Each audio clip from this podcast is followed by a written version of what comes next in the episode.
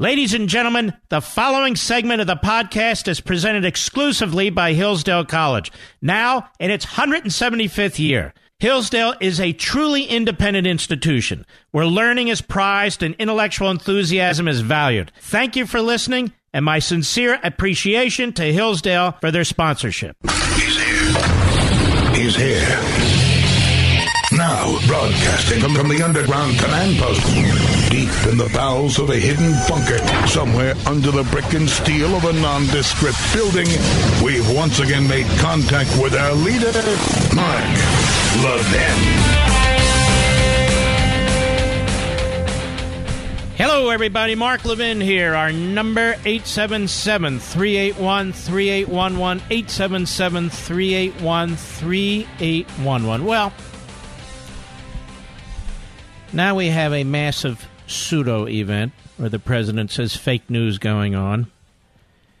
The media playing the Democrat role, the Democrat playing the media role. So we have these four reprobates, and that's exactly what they are. Three are out of the closet anti Semites, anti American, so called democratic socialists. They've spent months trashing America months with outrageous comments about Jews in Israel, months about outrageous comments about the Border Patrol and ICE, that our detention centers, actually built mostly by Obama, are like concentration camps and on and on. They've been celebrated by the media. The Democrat Party doesn't police itself. And over the weekend, the president had enough. And that's the bottom line. So, look, you don't like it, get out well, I'm actually from Detroit and I'm actually from St. Paul, Minneapolis, and I'm actually from Massachusetts. Only Omar is originally from uh, Somalia, and so you got that wrong. And and obviously you're racist because these are four women of color. Uh, is that what the president said? And Norah O'Donnell had her debut as the host of CBS Evening News, and she was disgusting. They must have said women of color four, five, six, seven times. Called the president a racist. Absolutely disgusting. She should be over at MSNBC or CNN. The president is not a racist. He hasn't done anything that indicates he's a racist. In his tweets over the weekends and uh, weekend and into the early uh, part of this week, he never said anything about race or sex, genitalia, nothing. Zero. Nothing. Now, unlike Omar and Tlaib and AOC that have said repeatedly anti Semitic things, repeatedly, including the case of AOC accusing Pelosi of being a racist. And by the way, Joe Biden's been accused of being a racist, but of course they forget that. It's all in on Trump. So I want to tell you what just happened on the House floor. Also, I want to talk about Iran. We have a whole propaganda effort in this country now by Iran through its foreign minister, meeting with certain code pink Republican senators and some Democrats, meeting with certain members of the press, trying to weasel their way into the Oval Office. They want to negotiate missiles. Missiles? Nuclear warheads? You know, the difference between Iran and North Korea, that is, the difference between Kim, currently in North Korea, and the Iranian regime, the current Iranian regime, is the current Iranian regime has killed thousands of American soldiers. Kim has not.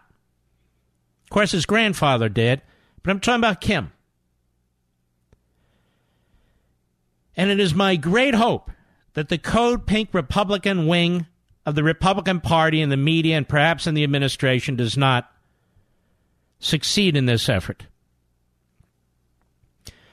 Because it's one thing to come into office with North Korea having nuclear warheads thanks to Obama. It's another thing to leave the presidency in Iran having nuclear warheads, which they didn't have before, when this president leaves. That would be a disaster. And the other difference is, as much as Kim and Xi and Putin are genocidal maniacs, Genocidal maniacs. They want to live. The Islamo Nazi regime in Iran, I think, has a death wish.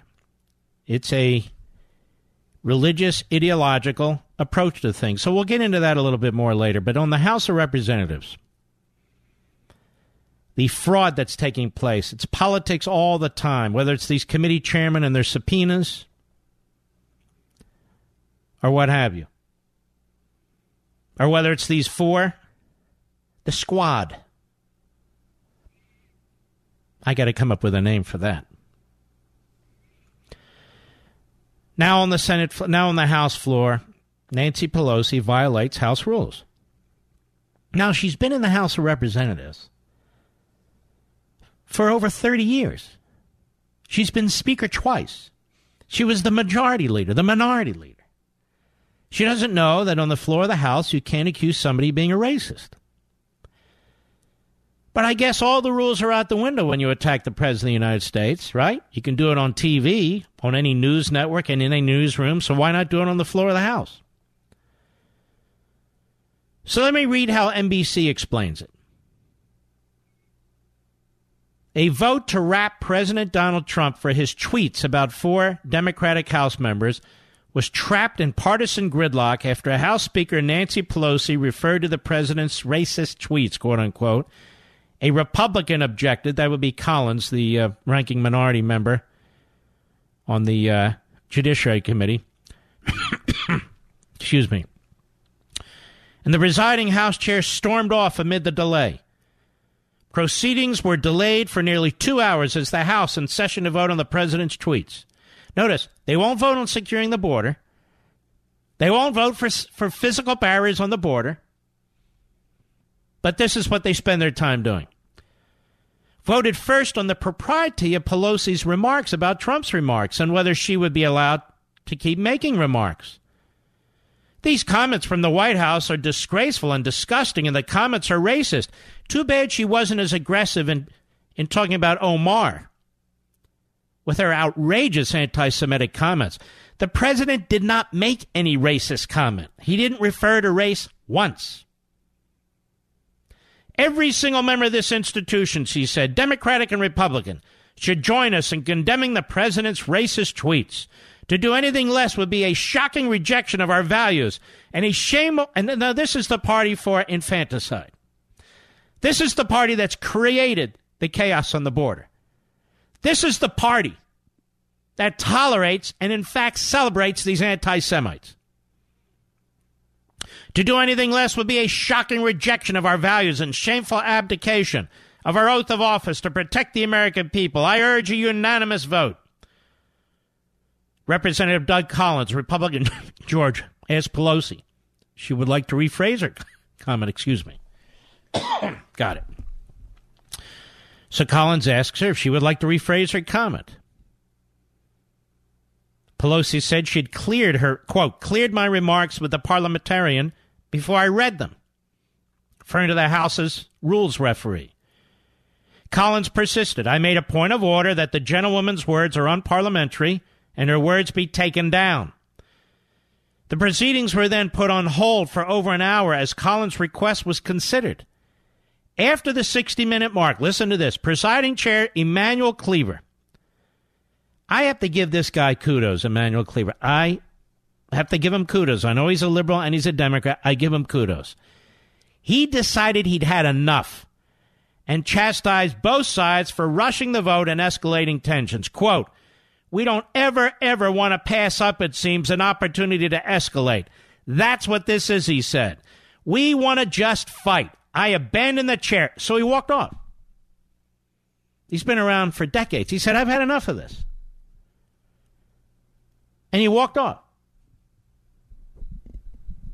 A short time later, the number two Democrat in the House, Majority Leader Steny Hoyer, took the chair and announced Pelosi's comments had been found not in order. In other words, she violated the decorum of the House and House rules. She'd think it was one of her incoherent press conferences. So she is found to have violated House rules by the parliamentarian her number two, the majority leader, the Democrat number two in the House, has to say she's not in order. But then, Hoyer then called a vote on whether the comment should be stricken from the record.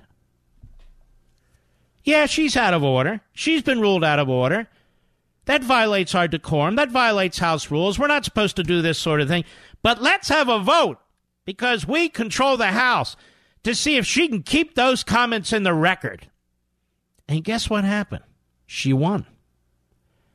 Pelosi's comments are allowed to be recorded and they stand in a 232 to 190 vote. I just hope all you Republicans in these swing districts who voted for these Democrats understand that every single Democrat,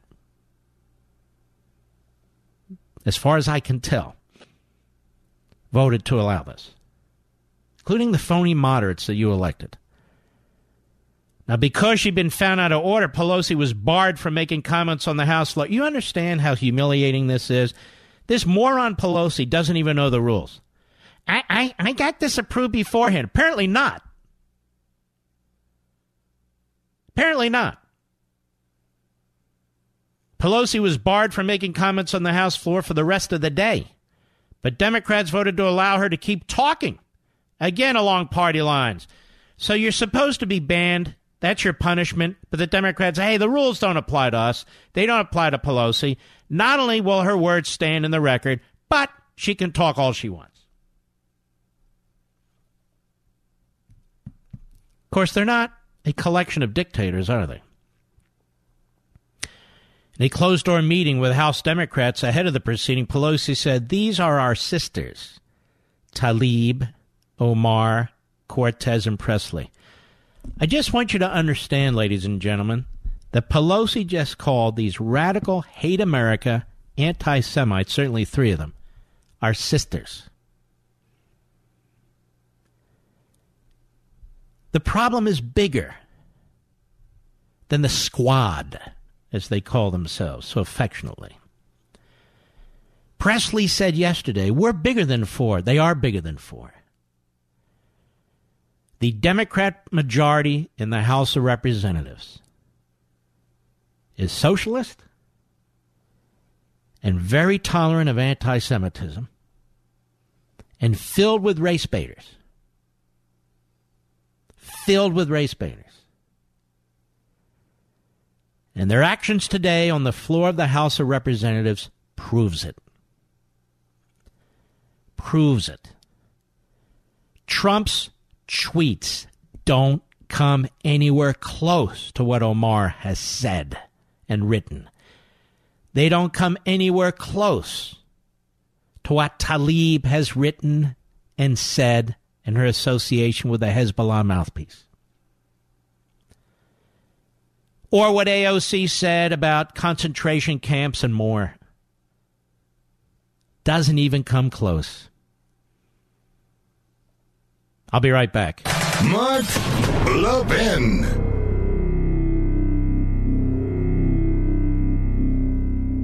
You know, our nation's oldest colleges were founded to teach students to seek truth, recognize what's beautiful, and hold up what is good. But the vast majority of them have abandoned their missions, locked in the grip of political correctness. They no longer allow free and open discourse. Rejecting the idea of objective truth, they peddle moral and cultural relativism. Thankfully, none of this applies to Hillsdale College. For almost two centuries, Hillsdale has remained true to its original mission to provide sound learning of the kind essential to preserving civil and religious liberty and intelligent piety. Now, as Hillsdale celebrates its 175th year, it remains committed to offering its students the very best liberal arts education in the land, as well as to extending its mission nationwide through its many outreach efforts on behalf of liberty. These include free online courses, the publication of its Free Speech Digest and Primus, its Kirby Center for Constitutional Studies and Citizenship in Washington, D.C.,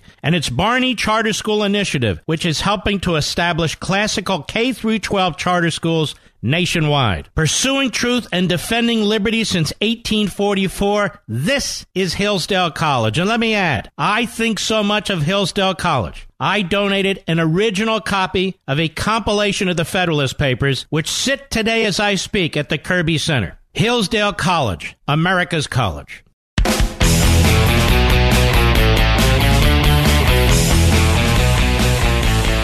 So the question is the hell is the House of Representatives doing for the American people? Can you name one thing? Are they addressing the debt? No, they're driving up the debt. Are they addressing the border? No, they insist that the border be open. What the hell they, is the House of Representatives doing for the American people? Are they making it easier to access medical care at a, at a reasonable price by opening up markets? No. First of all, they want to dis- destroy what's left of the private market. They want to destroy Medicare. But in, the fa- in fact, they haven't done anything. Zero. Absolute do nothing Democrats. All they do is investigate Trump. All they do is call Trump a racist. All they do is attack white, straight males, Christian males over and over and over and over again. We're supposed to sit here and take it in the nose. And uh, if somebody objects, maybe they're not using a perfect language or perfect examples or elocution or what have you. We understand what the president meant. He's had enough of this crap. He's had enough of the hate America stuff. He's had enough of the anti Semitism. He's had enough of the attacks on Israel. It's gratuitous. And he knows that in the case of Omar, she and her family fled here via Kenya from originally Somalia. And what did I say last night, Mr. Producer? Show some gratitude. Be grateful instead of hateful. Now, while it's true, Tlaib was born in America. Her parents weren't. They're Palestinians from the Middle East. It's the same thing. So the president says, go back where you came from. Okay, people don't like that. I got it. I understand. But the sentiment is how can you come to a country like this, or your parents come to a country like this and hate it so thoroughly? We're not talking about differences of opinion. You trash the nation as systemically racist, and yet you're evidence that it's not true. You came to this country you were admitted into this country. You became citizens of this country. You're members of the United States House of Representatives. This is what the president's saying. Everybody knows it. Instead, phony journalist after phony journalist going on and on about the president's racist. Isn't it amazing that exactly what the House leadership says is exactly what anchors and hosts and so called journalists say? They say exactly the same thing. Norah O'Donnell on CBS News last night was a disgrace. You would have thought she worked for uh, CNN. Here's a little taste of it. Let's get cut 10 ready, Mr. Producer. If you got it, go ahead. Good evening. It's good to be with you. We begin with breaking news in Washington. Four Democratic congresswomen of color have just spoken publicly. Now, stop right there. Democratic congresswomen of color. What does that have to do with anything? if they were congressmen of no color making these comments. Trump slams Joe Biden. Trump slams Bernie Sanders. Trump used to slam Ted Cruz and Paul. Everybody. Those aren't women of color, last time I checked. Go ahead. First time about the racist tweets aimed at them by the President of the United so States. So the President has made racist tweets, according to Noah, Norah O'Donnell, against women of color. She says it and her reporter on the scene says that they must say it four, five, six times. Four, five, six times. They're lying. That's not what he said. I'll be right back. Every human being has a common problem. How do I live well? Our happiness and well being depends on how we answer that question. Hillsdale College president Larry Arnn argues that the best book ever written on this subject is Aristotle's Nicomachean Ethics. And a new free online course from Hillsdale College shares Aristotle's teachings that will help you lead the most complete, happy life possible. Register for this free course, Introduction to Aristotle's Ethics How to Lead a Good Life, featuring lessons from the greatest self help book ever written at levinforhillsdale.com in just 10 on demand videos, each only 30 minutes long. You'll learn how to confront the chief obstacles to happiness and make the choices that build good character. Aristotle presents a guide for securing a virtuous life. And if you take this free course from Hillsdale and heed Aristotle's advice, your life will change for the better. You can learn how to lead a good life just as every Hillsdale College student does. It's yours for free at levinforhillsdale.com. That's L E V I N for Hillsdale.com. Mark Levin, the George S. Patton of Talk Radio. Call him at 877 381 3811. That's 877 381 3811. I've looked at Amazon during the break. It's amazing. This uh, Amazon Prime is still going on. Now, they can pull the plug at any time, and they might. It typically doesn't go on for a very long time. They try to make it uh, unpredictable, and it is unpredictable. Uh, some of you took advantage of this last night. I want to encourage you to continue to do it because uh, I don't know when they're going to pull the plug, but they do. They don't do this forever because they obviously, uh, per unit sale, would be a problem for them. Even though they're the richest company on the face of the earth, nobody's crying tears for them. That said, if you want to get a copy of Unfreedom of the Press for $12.67, it's 40% off. And then when you go to checkout, you uh, you go to Prime Book 19. You enter Prime Book 19. You get additional five dollars off. That comes to twelve dollars and sixty seven cents. The retail price of the book is twenty eight dollars.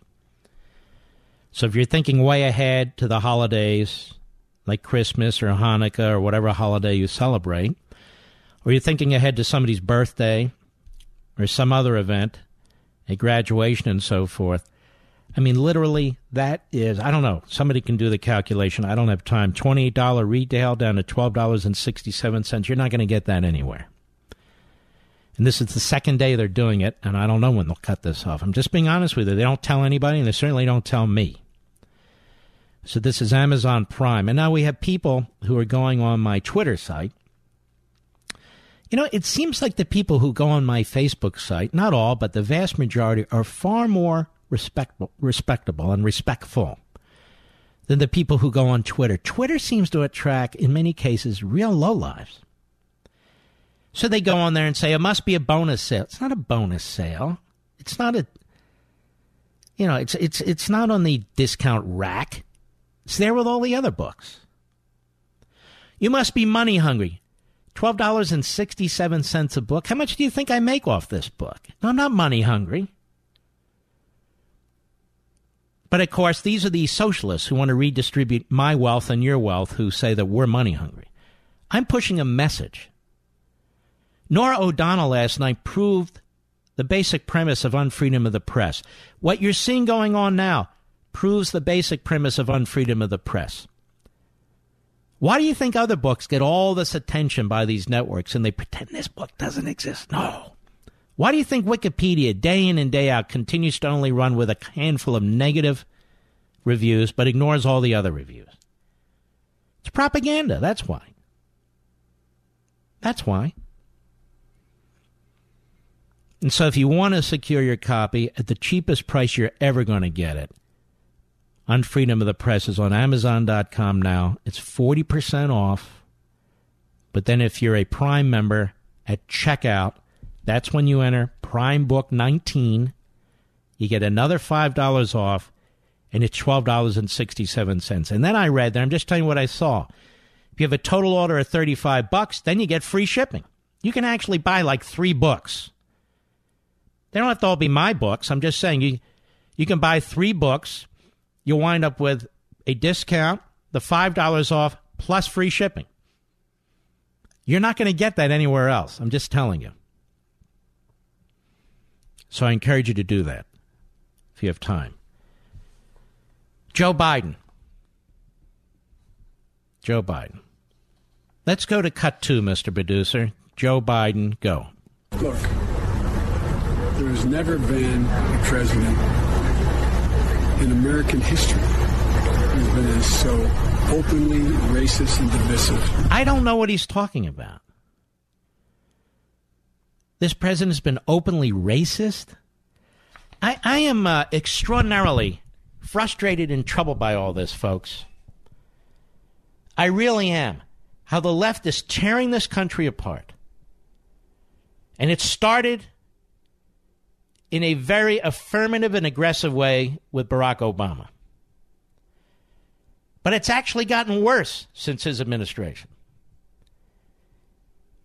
The way people talk now, that everybody's a white supremacist or a white nationalist if they disagree with them and you happen to be white. That is so demeaning and so outrageous. Or if you want to secure the border, the old fashioned way that people get in line and come through legally, that you're a xenophobe or a racist. It's so unconscionable to treat people this way and talk about them this way. To reject all knowledge and factual information about how these detention centers came to be, about the Democrat Party's role in first wanting to secure the border, then saying it's a manufactured crisis, then opposing every effort to secure the border, to ignore it's not ancient history, modern, recent history of this party, where they claim the high road of empathy and morality is appalling. Absolutely appalling. The Democrat Party has created the chaos on the southern border. The media have created the chaos on the southern border. They've been lying about what's taking place. Now they're lying about who's responsible for this. Pretty damn incredible. But this language which is now so loosely thrown out there, calling people racists, and coming from actual racists, and coming from actual anti Semites. We're all supposed to view Omar, Tlaib, AOC, and Presley as victims. They're not victims, they're perpetrators. And the media celebrate them. The media promote them on their Sunday shows and elsewhere. It's just like this soccer lady. Megan, what's her face? She's on Meet the Press. If she had been a Trump supporter and a conservative, would she be on Meet the Press? Would she be on CNN? Would she be on MSNBC on Rachel Maddow? Of course not. She'd be trashed she'd be attacked. Incredible to me. And to watch these cowardly Republicans, now more and more of them are finally standing up since I did my show last evening. But to watch these cowardly Republicans, like Romney and the others, pile on, it's incredible to me. Where was Romney? When Omar repeatedly attacked Jews? Where was Romney when Tlaib took a picture with a support of Hezbollah and they were embracing and celebrating each other? Where was Romney when AOC called our detention centers concentration camps? He was nowhere. He's a coward. He's a fool. He's a buffoon. He's one of the reasons we got four years more of Obama. And now we have Joe Biden. A creepy, stupid man. Touching women, touching little girls. Oh, he does that. Joe, Joe, lunch bucket Joe. Joe's never eaten out of a lunch bucket in his life. Blue collar Joe. Joe's never done a blue collar job in his life. Moderate Joe. Joe's never been moderate in his life.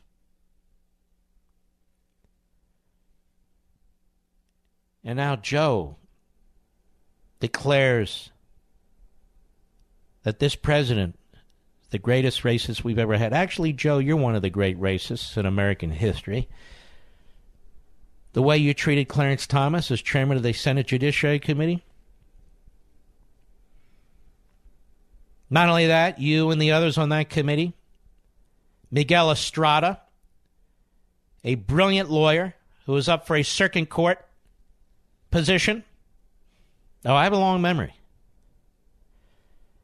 Miguel Estrada was stopped They tried to destroy him. They tried to extend and extend and extend his nomination.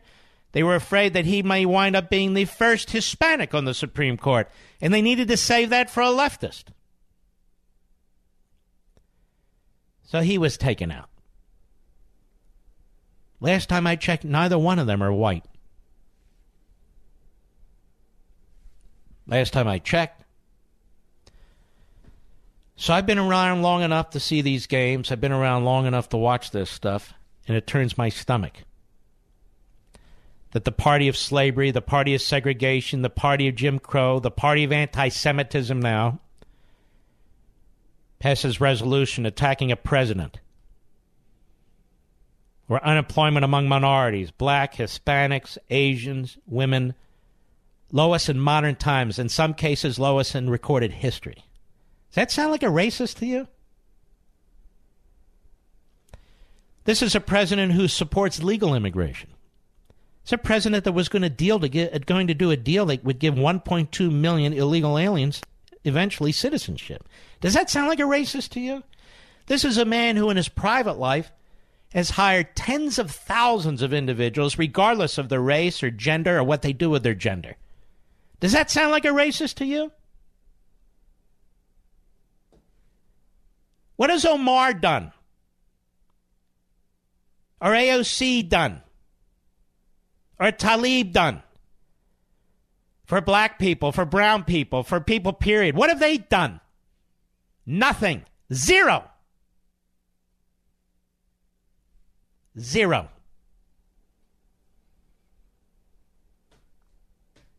Why isn't there a resolution against Nancy Pelosi,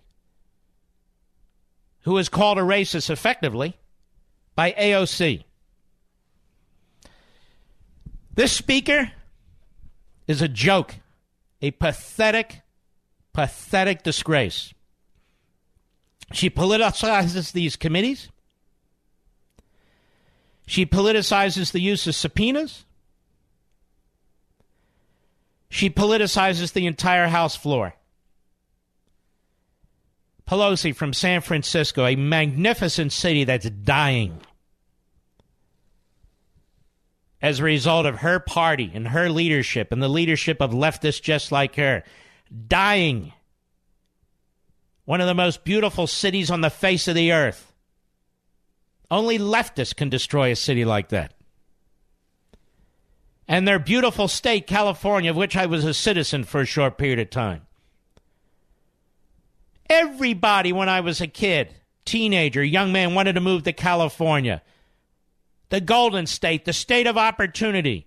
That's where you can make it. You can make it as an actor. You can make it as an academician. You can make it rich uh, as an entrepreneur. If you needed a job, you can make it as a plumber, electrician, a builder. Everybody went to California. Not anymore. What happened? The Democrats is what happened. They're like locusts who destroy the places they inhabit, destroy the places they control. Before California, it was New York. Everybody wanted to go to New York. Magnificent New York, New York City, nothing like it. Now it's virtually unlivable. The taxes, the crime is back. Streets are filthy again. You're a small business. The regulations and the taxes, they're never ending. I don't know how the cops and the firefighters and the emergency personnel can even survive in that city on their on their income. Many of them don't. This is what the Democrats do.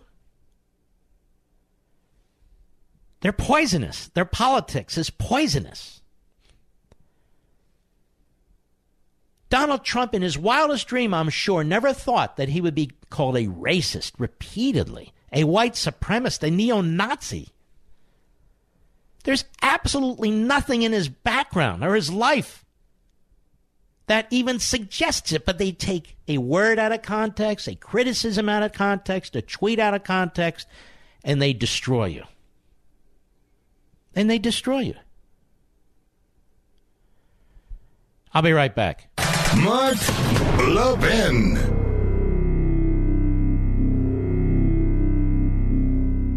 Since its founding in 1844, Hillsdale College has provided students with sound learning of the kind essential to preserving our civil and religious liberty. Now, I want to tell you about Imprimis the free monthly speech digest of Hillsdale College. Imprimis is dedicated to educating citizens and promoting civil and religious liberty by covering important cultural, economic, political, and educational issues. First published in 1972, Imprimis is one of America's most widely read publications in support of liberty, with more subscribers, 3.9 million, than the Wall Street Journal and the New York Times. And recent Imprimis publications have addressed issues like free speech, the regulation of big tech, mental illness, and the American medical insurance system. And because America's founding principles are so important, Hillsdale offers Imprimis absolutely free of charge to anyone who requests it. That's right, you can subscribe to Imprimis for free. Here's what I want you to do. I want you to visit imprimis.hillsdale.edu for your free subscription. That's Imprimis, I-M-P-R-I-M-I-S dot Hillsdale dot edu. Welcome to Hillsdale. They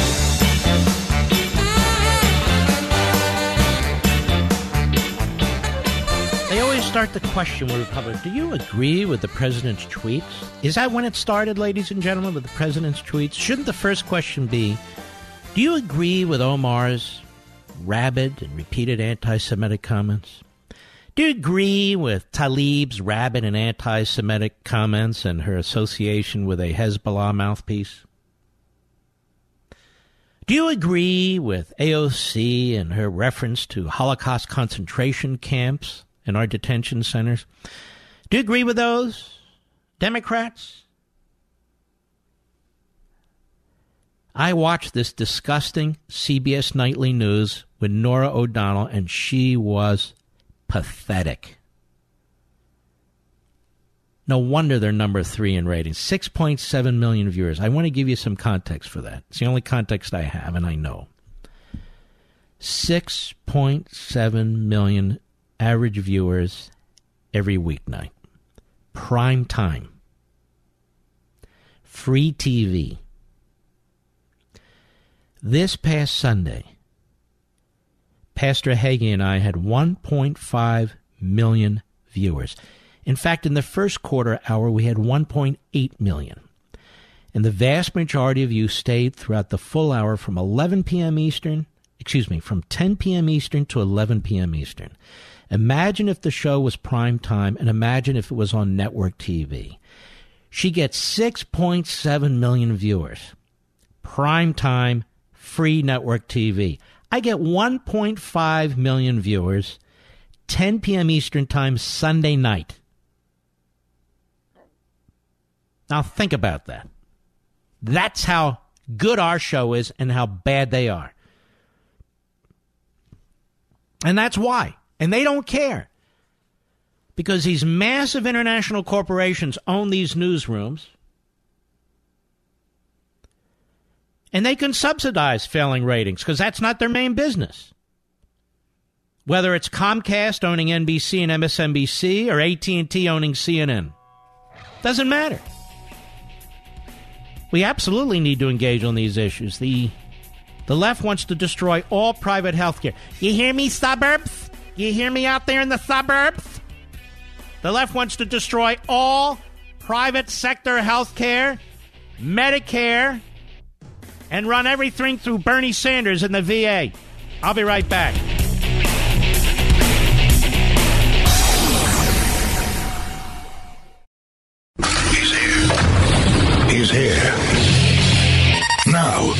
Broadcasting from, from the underground command post, deep in the bowels of a hidden bunker, somewhere under the brick and steel of a nondescript building, we've once again made contact with our leader, Mark Levin. Hello, everybody. Mark Levin here. Our number 877-381-3811, 877-381-3812. I want to get to Iran in a moment. And at the bottom of the hour, uh, Liz Cheney is scheduled to be on the program. Um, she would be the number four Republican, I guess, in the House of Representatives. There's a wonderful piece by Adam Kredo in the Washington Free Beacon. He's a great writer, and that is a great site.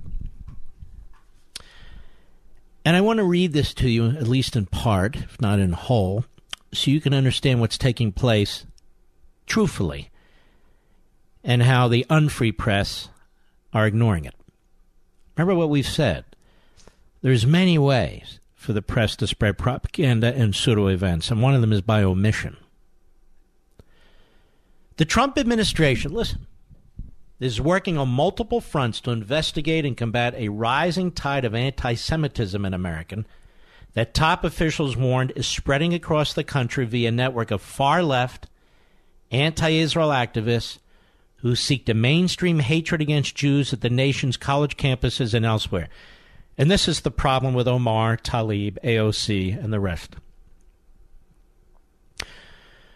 During a day long conference, the first of its kind for this administration. And I don't believe the uh, Obama administration held such a conference.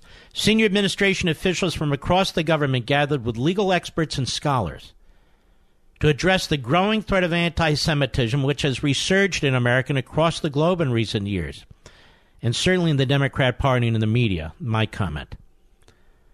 The forum comes amid disclosures by the FBI that hate crimes in the United States have risen steadily since 2014, with anti Jewish hate crimes consistently comprising more than half of the totals for each year. Now, of course, ladies and gentlemen, me speaking again, we can't look at immigration as a potential issue, can we?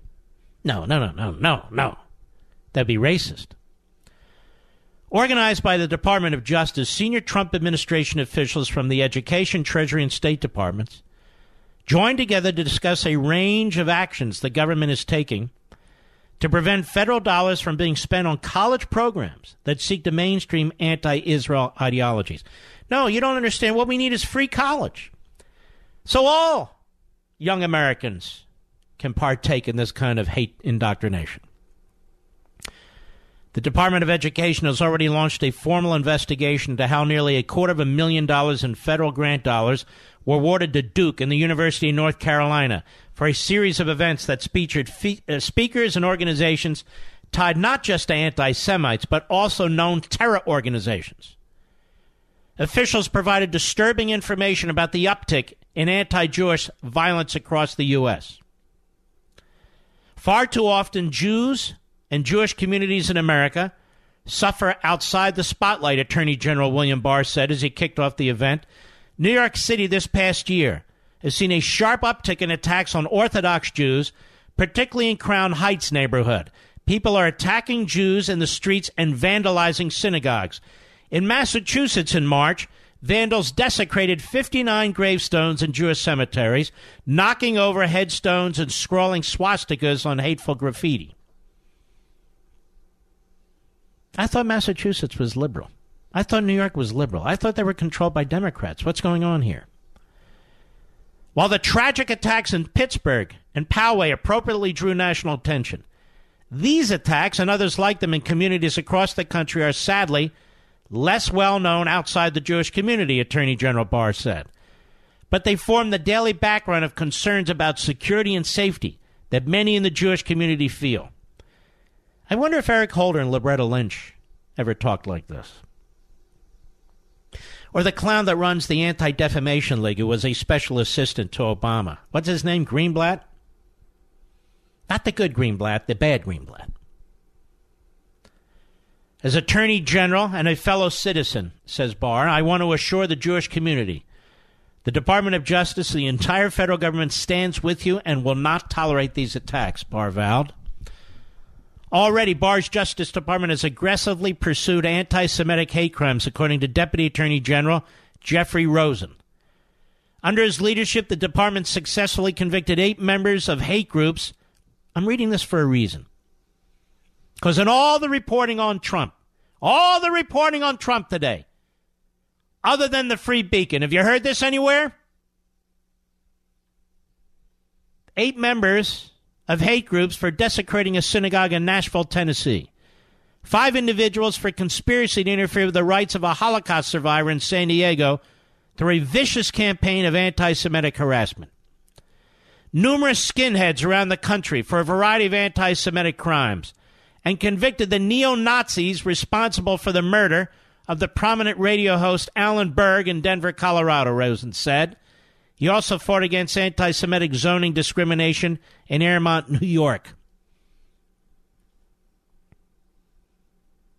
Now, let me just tell you this I am no martyr, I'm no hero. But if you knew the kind of people who try to get on the air and call into this program, which is exactly why we have a call screener, if you knew the kind of people, what they say about me, and some of whom would like to harm me and my family, you would know why I get furious with Omar and AOC and Tlaib and how the media treat them like some kind of conquering trio. When in fact, for the first time in a long time, have a president of the United States who stands up to this. And they try and marginalize him and turn him into some kind of racist. It sickens my stomach to see this. This is his attorney general, his Department of Justice who are pursuing these, these miscreants. The issue of anti Semitism and vitriolic anti Israel activities in America's college campuses received a significant portion of attention by those participating in the conference. Have you ever heard Bernie Sanders talk about this? Have you ever heard Nancy Pelosi? Have you ever heard Chuck Schumer talk about this? Never. They don't want to upset their base, which is filled with haters. Experts and officials alike condemn the global boycott, divestment, and sanctions campaign, or BDS which seeks to wage economic warfare on Israel and has become a mainstay on college campuses. On college campuses today, Jewish students who support Israel are frequently targeted for harassment. Jewish student organizations are marginalized. And progressive Jewish students are told they must denounce their beliefs and their heritage in order to be part of intersectional causes, Barr said, referring to a cadre of academic causes that seek to demonize Jews in Israel. We must ensure for the future of our country and our society that college campuses remain open to ideological diversity and respectful of people of all faiths. When's the last time you heard the Democrat Party talk about this? Any resolutions? Education Secretary Betsy DeVos touted her agency's ongoing investigations into anti Semitic activity on college campuses, telling the crowd this administration is committed to stopping it. We stand firmly against the disturbing rise in anti Semitism, she said. We also recognize this reality Jerusalem is Israel's capital. The BDS movement is a thinly veiled anti Semitic enterprise that aims to eradicate the Jewish state, DeVos said. Have you heard or did you hear any Democrat running for president of the United States speak this way? Have you heard or did you hear any former top official in the Obama administration speak this way? Of course not. They're breeding grounds for anti Semites and race baiters. These campus bullies claim they stand for human rights, but we all know BDS stands for anti Semitism. Education Secretary DeVos said to applause, We are intent on ensuring protection for students across the country. Now, during an early afternoon panel on campus, anti Semitism, experts worked to expose how far left and anti Israel advocacy groups plot to mainstream anti Semitism. This includes well known groups such as Jewish Voice for Peace, or JVP, and Students for Justice in Palestine, SJP, both of which have a record of employing vitriolic language that encourages the hatred of openly pro Israel Jews. And these organizations, ladies and gentlemen, support Omar and Tlaib and AOC and Presley. Did you know that? Charles Small, director of the Institute for the Study of Global Anti Semitism and Policy, called on the Trump administration to launch investigations into grants given by foreign governments to American universities. In many instances, grant money for anti Israel programs is awarded by some of the Middle East's wealthiest purveyors of anti Israel ideology. The isolation of Jewish students on campus is the goal of these groups, said William Jacobson, a clinical professor of law and director of the Securities Law Clinic. He's also a wonderful gentleman who runs the Legal Insurrection website. Groups such as JVP and SJP are not interested in dialogue or compromise. Their goal is elimination, said legal scholar Alyza Lewin, president of the Louis D. Brandeis Center for Human Rights Under Law, and her brilliant father, Nate Lewin, I might add. The anti Israel advocacy performed by these campus groups is part of a consolidated and well funded effort to undermine the state of Israel's existence, she said. I ask you, who are your targets? Pro Israel Zionists, that's who. Now, isn't it interesting, ladies and gentlemen? This is an initiative being pushed hard throughout the Trump administration. Now, did you hear about this on the CBS Evening News with Norah O'Donnell? No, you didn't. Did you hear about this from NBC Nightly News? No, you didn't. Did you hear from ABC News tonight? No, you didn't. Any of the CNN hosts or anchors? Not one, including the Jewish ones. How about MSNBC? No. No. You heard it from me. And I'm the target of people who support Omar. And I'm the target of people who support Tlaib, And I'm the target of people who support AOC. Been accused of dual citizenship and worse. I'm not sitting here whining about it. I'm just disgusted about the propaganda in this country and how these women are held up and celebrated by Norah O'Donnell. Doesn't matter if they're women of color or women of no color. Doesn't matter if they're women at all. What matters is their hate for this country, for its greatness, for its diversity, and most of all, for its assimilation into the American culture, which they reject. That's a fact. I'll be right back. Mark Levin.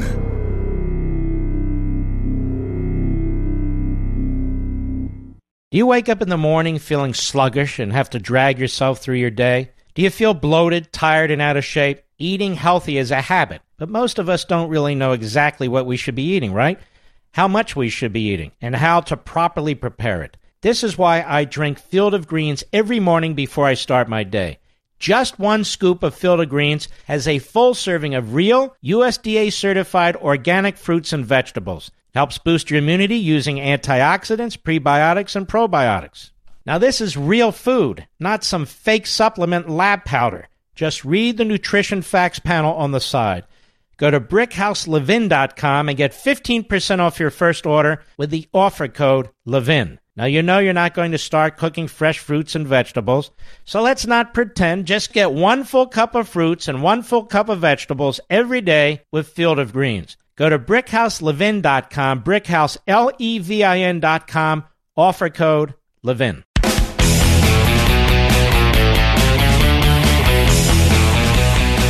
You know, I made the point last night, probably not extensive enough. My buddy Joel Pollak did a great job today, and this fellow Charles Cooke uh, on the National Review on the Corner, who I uh, who I like to read. He's always very intelligent, very very logical, and that is the problem with Omar is her ingratitude, among other things. I can't read the whole thing, but in part he writes legally Ilhan Omar has exactly the same rights as someone born here, and she should without exception. Culturally, though, the idea that Omar does not owe a special debt of gratitude to the United States is ridiculous, as is the idea that Omar's views of the United States should not be affected by that debt. Of course, she should be grateful. The United States saved her from a war zone, let her stay, accepted her as a citizen, and then elected her to Congress. If one can't be grateful for that, what can one be grateful for? Should Omar temper her critiques of American politics and culture? That depends. Again, legally, she should enjoy every constitutional protection available. And as a matter of course, she should feel able to take part the political process on the same terms as everyone else. But culturally, it is absolutely reasonable for Omar's critics to look at her behavior and say, Really? That's your view of us? It's absolutely reasonable for Omar's fellow Americans to dislike her and to shun her as a result. It's absolutely reasonable for them to consider her an ingrate, that she is a toxic, toxic presence in American politics. It's absolutely reasonable for them to wonder aloud how a person who hails from a dysfunctional, dangerous place, built atop dysfunctional, dangerous institutions, can exhibit the temerity, the sheer gall to talk about America in the way that she does. There's a big difference between saying, I oppose current federal tax policy, or I want more spending on colleges, or the president is an ass, and saying that America needs complete rethinking. As the Washington Post makes clear, Omar isn't just irritated by a few things. She thinks the place is a disaster. It's absolutely reasonable for Americans to be alarmed that Omar is being encouraged, both implicitly and explicitly, by a wearing number of politicians and public figures, figures who, in any sane culture, would want newcomers of all stripes to believe the place they'd ended up in was virtuous. Last week, Beto O'Rourke told a bunch of refugees and other immigrants that America was a tainted, bigoted, white supremacist nation, flawed in every particular, stained structurally to the core, and institutionally set against them. And he did so in public, for public consumption, because he thought it would help him politically. That way lies cultural suicide. It's not only fine for Americans to be appalled by O'Rourke and his ilk, it is necessary. And he goes on. By definition, immigrants to the United States either chose to come here because they thought it was a better, better than where they were born, or were forced to come here because the places they were in beforehand were too dangerous for them to stay in. It seems to me that it is fair, far, far more normal for a person to feel gratitude at being allowed to move to a place of his choosing, a place in which he thinks he'll be happier, safer, richer, or freer, than to feel gratitude at merely being born somewhere by accident. This difference also affects what we should expect of immigrants compared to the native born. If those who merely woke up here don't like the status quo, they bear no responsibility for that whatsoever. If those who chose to move here don't like the status quo, they bear a lot of responsibility. Because unlike those who were born into it, they knew exactly what they were getting into. This isn't true for, uh, for refugees, but as discussed earlier, they have their own reasons for eternal gratitude. And he goes on because he doesn't want to be misunderstood. So he's exactly right on this specific point. Omar's an ingrate. Tlaib's parents are ingrates. Talib is the child of two immigrants from the Middle East, Palestinians. The thing she says about Jews and Israel, her her cushy relationship with Hezbollah. That should be enough. Instead, she votes on a resolution condemning the President of the United States, and Norah O'Donnell at CBS News simply refers to her as a woman of color? Insane. I'll be right back. If you have a moment, I want you all to go to brickhouselevin.com. Just go there and click on the Buy Now button so you can read the reviews. Over 1,200 five star reviews, I might add, but this one caught my attention from Steve in Denver. I'm upset with Mark because he's got me hooked on Field of Greens. What a great product. Thank you, Brickhouse, for your amazing product and great customer service. I'm a monthly subscriber and I won't live without it. And you're welcome, Steve, and subscribing is smart. You save money that way. Field of Greens is made with real USDA organic fruits and vegetables and helps boost your immunity using antioxidants, prebiotics, and probiotics. Plus, they offer a 100% satisfaction guarantee or your money back. Go to brickhouselevin.com or call 833 ring BHN. Get 15% off your first order with promo code Levin. That's brickhouse, L E V I N dot com or call 833 ring BHN, promo code Levin.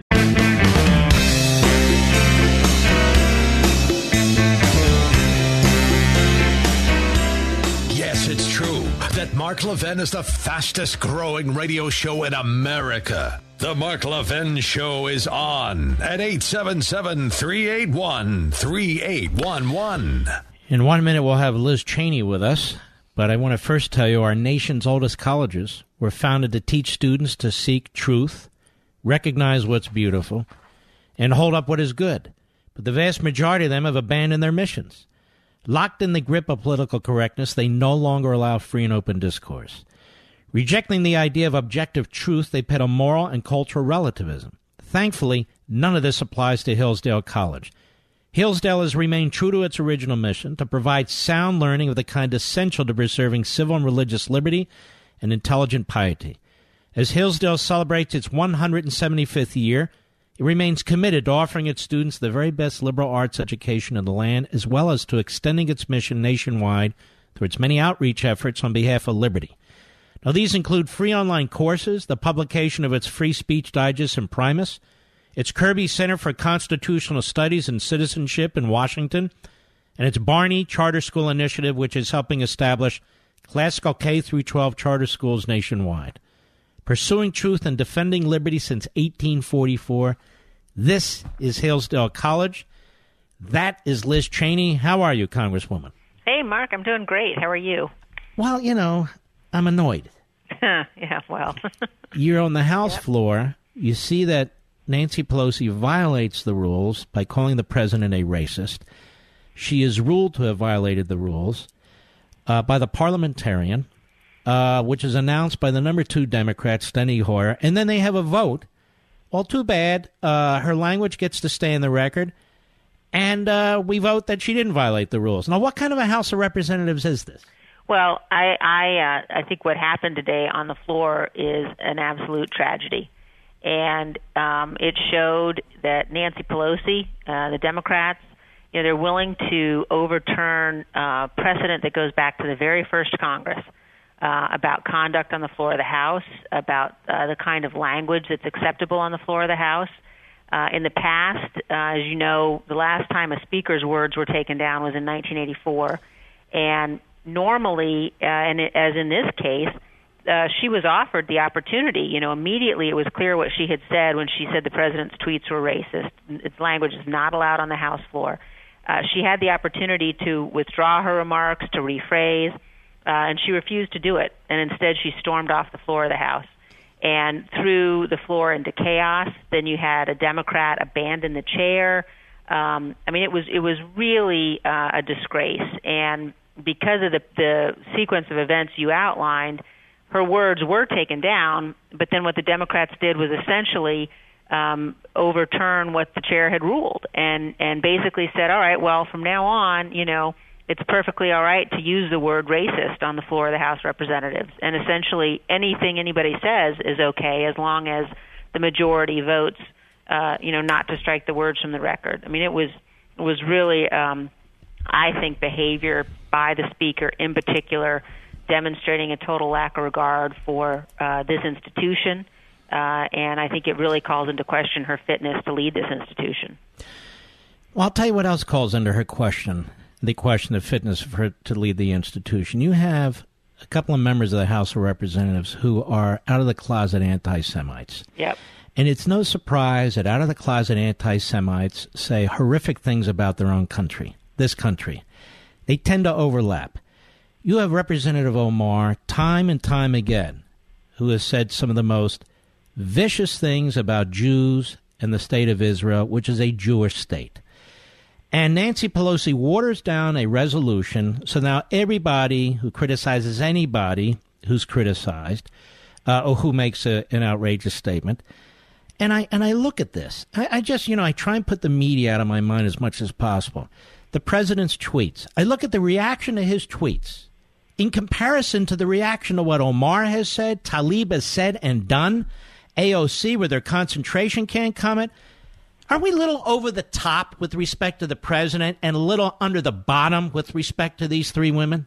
There's no question. I, I think that that you know the way that they are conducting themselves, and um, you know, you, you start with the anti-Semitism, and here you have once again a Democratic leadership, and it's Nancy Pelosi and it's Steny Hoyer. Uh, you know, two members who claim that they support the state of Israel, who claim that they stand against anti-Semitism, but when it came down to condemning by name Ilhan Omar for her remarks, when it came down to the question of do you leave her on the House Foreign Affairs Committee or do you take her off, they have not condemned her by name, and in fact, she went out and proclaimed that resolution a victory for herself, and they've left her on the House Foreign Affairs Committee. And they are, you know, they're playing a very dangerous game. Uh, the the history of anti-Semitism is absolutely clear. We know that that what starts as words can end up with something far worse. And uh, when elected officials refuse to stand up uh, and and call anti-Semitism by name and, and stand against the evil that it represents, um, then they are enabling it, and that is absolutely what we're seeing uh, from our the, the leadership on the Democratic side of the House these days. Let me ask you about Iran. I mean, I have to be honest with you, I'm shocked to read these headlines today. Iran ready to negotiate on its missiles, Trump administration says. Have we not learned that Iran can't be trusted, that they'll lie, they'll say whatever that they just got 150 billion dollars and they lied in exchange for 150 billion dollars. We're going to negotiate with Iran. Their economy's collapsing thanks to the steps this president has taken.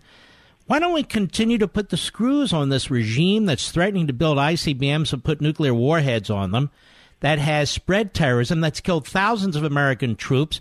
Why would we negotiate with them?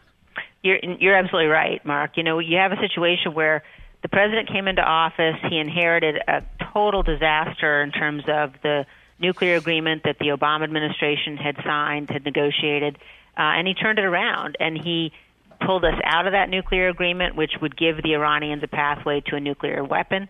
Uh, and he imposed this maximum pressure campaign with sanctions um, that's working. And and you know our objective has got to be to ensure, as the president has said, that the Iranian regime never has a nuclear weapon. And that means you've got to continue this maximum pressure regime. It means, for example, we should absolutely uh, not continue uh, or you know allow waivers for their so-called civilian nuclear program. Um, it, it's very, very important that we make clear that we're not going to be subject to blackmail, that we're not going to be subject to a situation where as soon as they start to feel the squeeze, we release pressure um, you know, that's I'll never forget. Um, I was in Israel in the middle of the Obama administration, just as the Obama administration had decided that they were going to release pressure uh, in the midst of sanctions that were working and begin the process of the then secret negotiations with the Iranians. And you know, the Israelis were saying, "Why in the world would we would would the Americans be doing that?" It doesn't make sense, and this is not the time for us to relieve that pressure. Um, in addition, if we go down the path now of negotiating directly with the Iranian regime, uh, you're going to find that our allies around the world are going to question our commitment to the maximum pressure campaign. They're going to have to start looking for other deals to make themselves. Uh, our adversaries are going to see that you know all that's required is um, you know some some uh, lies and sort of going down the path the Iranians went down with uh, with the Obama team uh, to get us back to the table and to get us to relieve the pressure. So it's it's really important, uh, in my view, that we don't do that.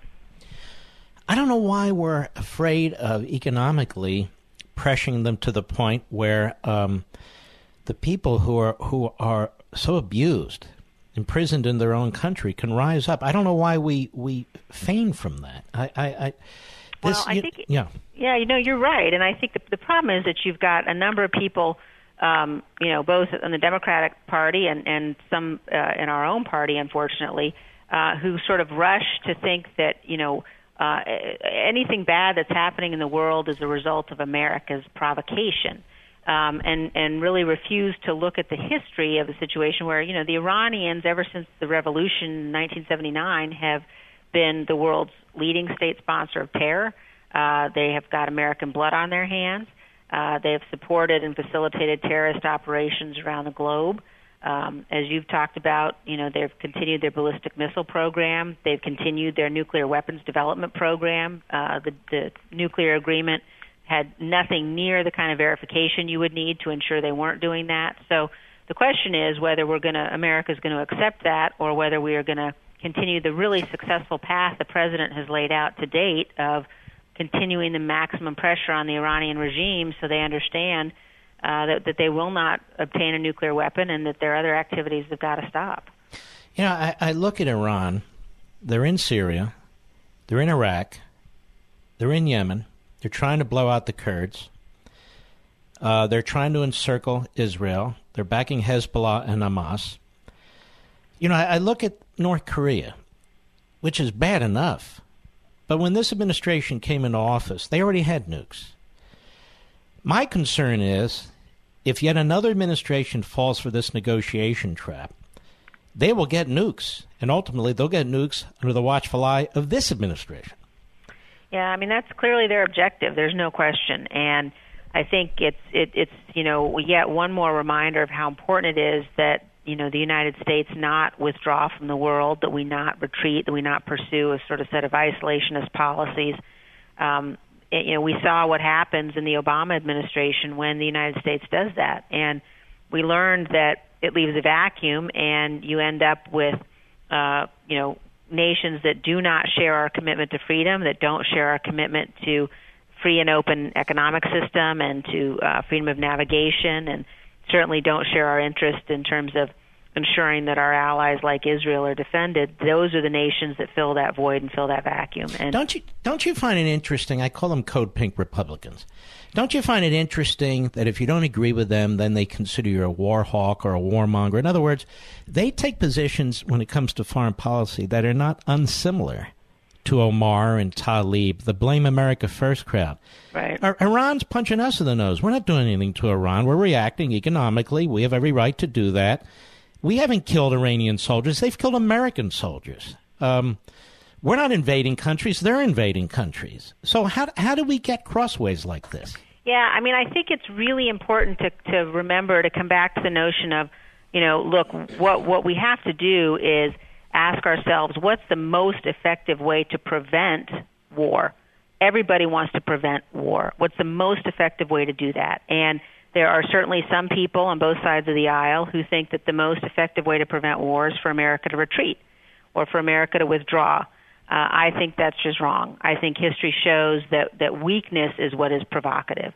That the best way to prevent war, the best way to ensure you can deter your adversaries, the best way to ensure that you can provide the support your allies need is through strength. I mean, it's the whole notion, it's Jeane Kirkpatrick's notion of, and Ronald Reagan's notion of peace through strength. Uh, you have to ensure that your adversaries don't have any question in their mind that you have both the will and the capability uh, to take action to protect yourself. And that means that you'll do it if you have to do it. That's the way to keep the peace. The way to keep the peace isn't just to say, you know what, we're going to bring everybody home uh, into, you know, within the United States and hope for the best from uh, these other nations that we know uh, clearly are our adversaries, would like to do us uh, ill, and mm-hmm. uh, we'll take every opportunity they can to do that. How many world wars were started in uh, Kansas? Yeah, that's right. I love it when people Not, say, "Well, that's yeah. seven thousand miles away." Well, of course it is. Right. Uh, but what I have to go, but soon. Let me ask you this: Why does Iran want intercontinental ballistic missiles with nuclear warheads on it? Well, I mean, they they they you know want the ICBMs. They they want to be able to put nuclear warheads on those ICBMs uh, because they want to dominate uh, at least the Middle East and probably a larger larger portion of the globe. But um, you know, they look back to the history of uh, the Persian Empire and and uh, they would like to see the United States uh, out of the Middle East, and they'd also. But, like but my point is, they don't need it to defend themselves. Nobody's right. attacking them. Right. No, I mean, and they, you know, they're obviously um, their their uh, economy is clearly suffering right now under the policy the president's put in place, and um, you know, it's just it's one reason why it's so important to continue the policy because it's working, and uh, this this isn't the time to to shift course or to let up or to provide waivers to them or, or uh, negotiations to them that that will lessen the pressure and and you know go down the same path we went down in the Obama administration. I I am very concerned about what I'm reading tonight because I oppose war. Right. Because I oppose our troops losing more lives to this regime And uh, I'm, I'm really kind of surprised by it. Liz Cheney, I want to thank you. Keep up the good work. Well, thanks so much, Mark. Thanks for everything you're doing. All right, you too. God bless. We'll be right back. Mark Levin.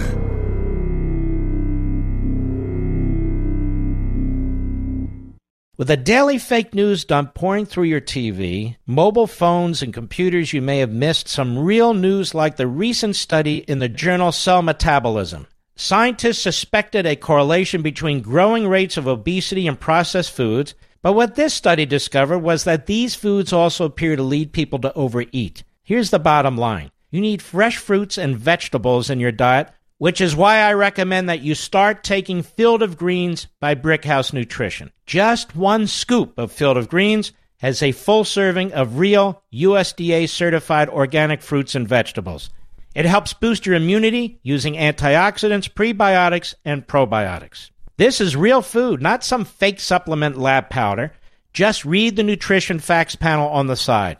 Go to brickhouselevin.com, that's brickhouse, L-E-V-I-N.com, and you'll get 15% off your first order with the offer code LEVIN. You know you're not going to start cooking fresh fruits and vegetables, so let's not pretend. Just get one full cup of fruits and one full cup of vegetables every day with Field of Greens. Go to brickhouselevin.com, brickhouselevin.com, offer code LEVIN.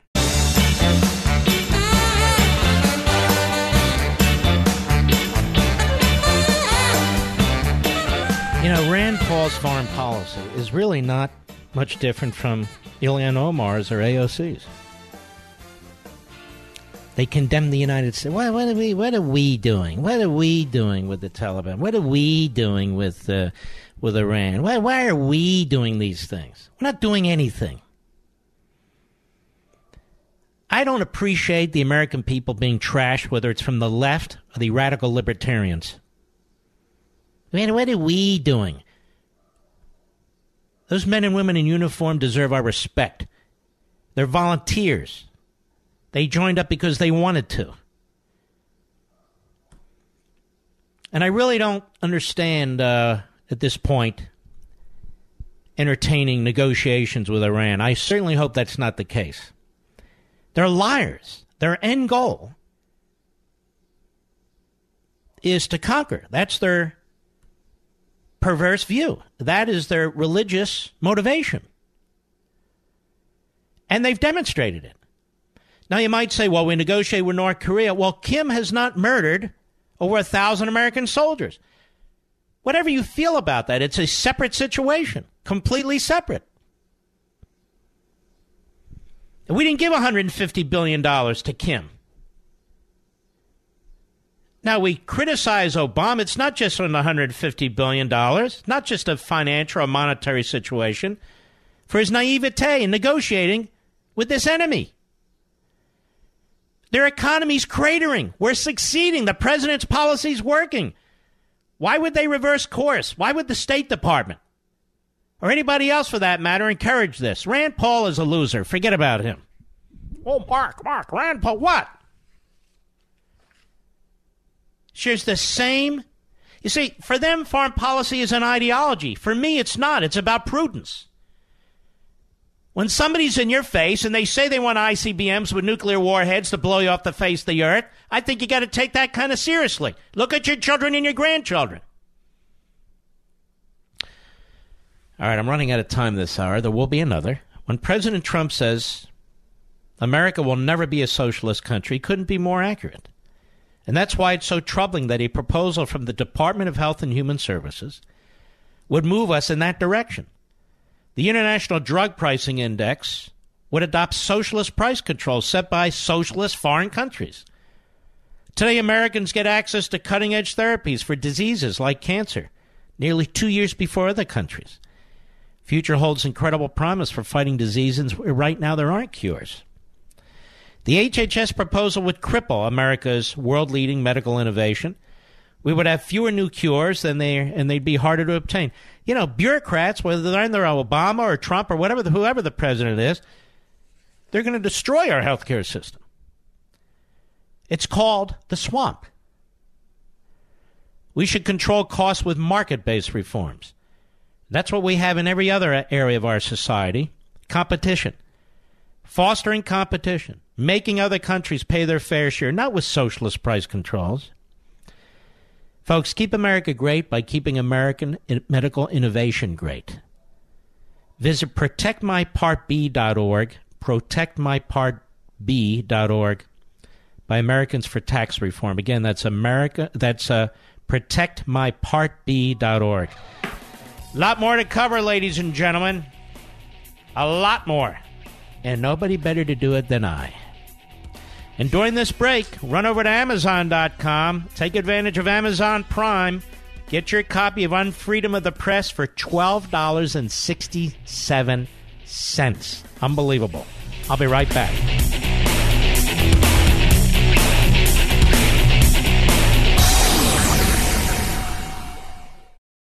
He's here. He's here. Broadcasting from, from the underground command post, deep in the bowels of a hidden bunker, somewhere under the brick and steel of a nondescript building, we've once again made contact with our leader, Mark Levin. Hello, everybody. Mark Levin here. Our number, 877-381-3811. 877-381-3811. Let me have a heart-to-heart with you here. Omar Tlaib AOC. All Americans who love this country should be condemning them. All Americans who love this country should be condemning them. And should have been condemning them for months. Their comments are insane hateful, bigoted, racist, anti Semitic. Their Stalinist politics must be confronted. I don't care what the Lilliputians say at CNN and MSNBC. I don't care what the Holocaust denying New York Times and Washington Post have to say. I don't care what the dim witted Norah O'Donnell and her anchor man and anchor woman ilk have to say. They're not interpreters for us. We don't need interpreters. We've read what these women have said. We've heard what these women have said. And we don't need explanations. These three women, I'm putting Presley aside, I'm not as familiar with her are not only saying un American things, they are un American, meaning they don't represent the values, the beliefs, the principles of this country. They simply do not. They use race and they use their womanhood to political advantage but it has nothing to do with race or womanhood. They don't represent all black people in this country. They don't represent all brown people in this country. They don't represent all Muslims in this country. They're elected from three districts out of 435. Their views are radical, they are extreme, they're poisonous. They reject liberty and individualism. they demand centralism and collectivism and uniformity of thought. The President of the United States stands up to them. Some people may not like the way he does it, but that's form over substance, isn't it? These are dangerous people, and they are dangerous because of our fawning media. Our fawning media. They create this narrative that the only reason they're criticized is because of their race and their sex. This is what we got from Norah O'Donnell at CBS News. This is what we're getting all over the static that's called television.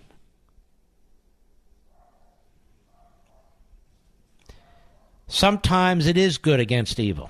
Sometimes it is liberty against tyranny. These women promote tyranny. And the tyranny that they promote is evil. It's important to see things clearly, ladies and gentlemen. very, very important. This mixture of Marxism and anti Semitism is not new. And it runs counter to everything we believe in in this country. Calling people racist who have the guts, political and otherwise, to stand up against this must be rejected by us. I don't care what the Republican Party thinks. I don't care what the news media think. We think for ourselves. Your parents and their parents and the parents before them Americans, race, religion, no matter, have built this magnificent country. Several million men and women have died for this magnificent country. To have recent immigrants in this country, let's put it that way, trash virtually everything that's been built, everything that's been fought for, everything that people have died for is unacceptable. They're free to do it, but they're not free to do it without challenge. They can sit there and call people names, the worst kind of names, and use foul language. But don't you dare stand up to them. The media in this country are an abomination. Chuck Todd, uh, Chuck Todd he is a grotesque fraud. He is a liberal Democrat dressed up as a journalist. George Stephanopoulos, a grotesque fraud. A liberal Democrat dressed up as a journalist. Jake Tapper, a grotesque fraud. A liberal Democrat dressed up as a journalist. And on and on and on we go. The evidence is overwhelming. It's indisputable. Why do the media focus on these three freshmen? There are dozens of freshmen who are newly elected, obviously, including so called moderates from Republican or purple districts. We have no idea who they are. We have no idea what their names are. None. None. Why is that?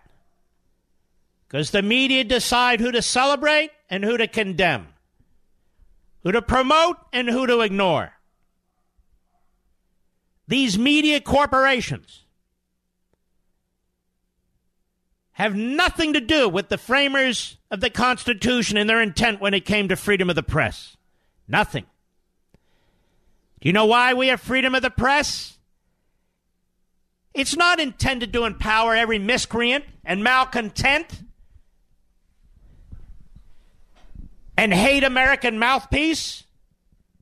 The purpose of freedom of the press, although they're free to speak and free to write, is to promote America's ideals, America's principles, America's Judeo Christian belief system. That's the purpose of freedom of the press. Not to destroy our country from within. That's why I call it an unfree press.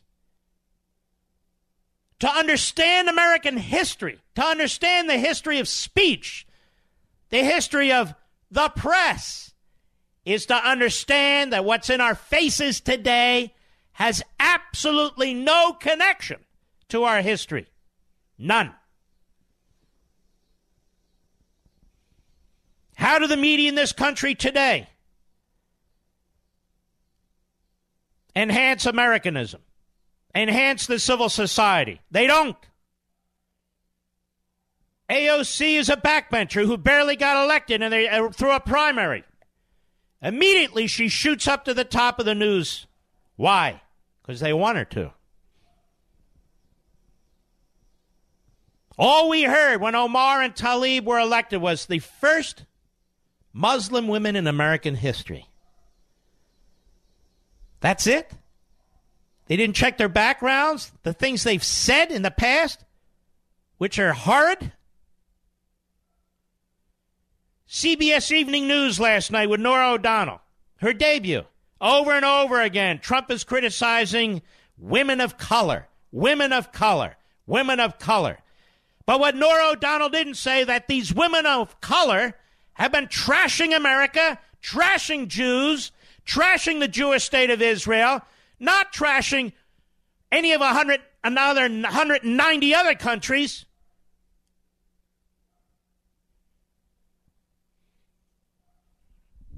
The progressive left has hijacked has hijacked our institutions. Our battle really isn't even with the Democratic Party, ladies and gentlemen. The Democrat Party wasn't controlled by and did not control the media in this country, it would be a small radical party. That's the truth. A hate party. The Democrat Party has turned into a party of hate,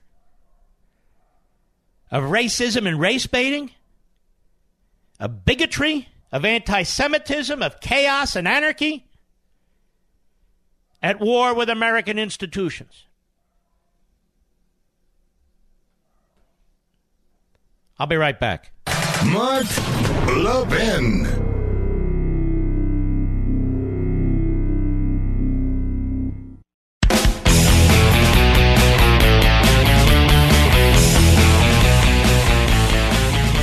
Don Lemon on CNN yesterday. Don Lemon is a punk. That's what he is. He's a punk. And a bully.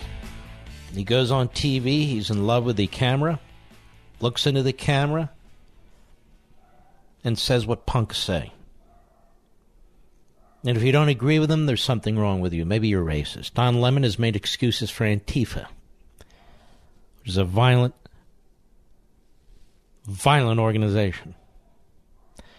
The fact that he has a television show tells you the state of the media in this country, particularly at CNN.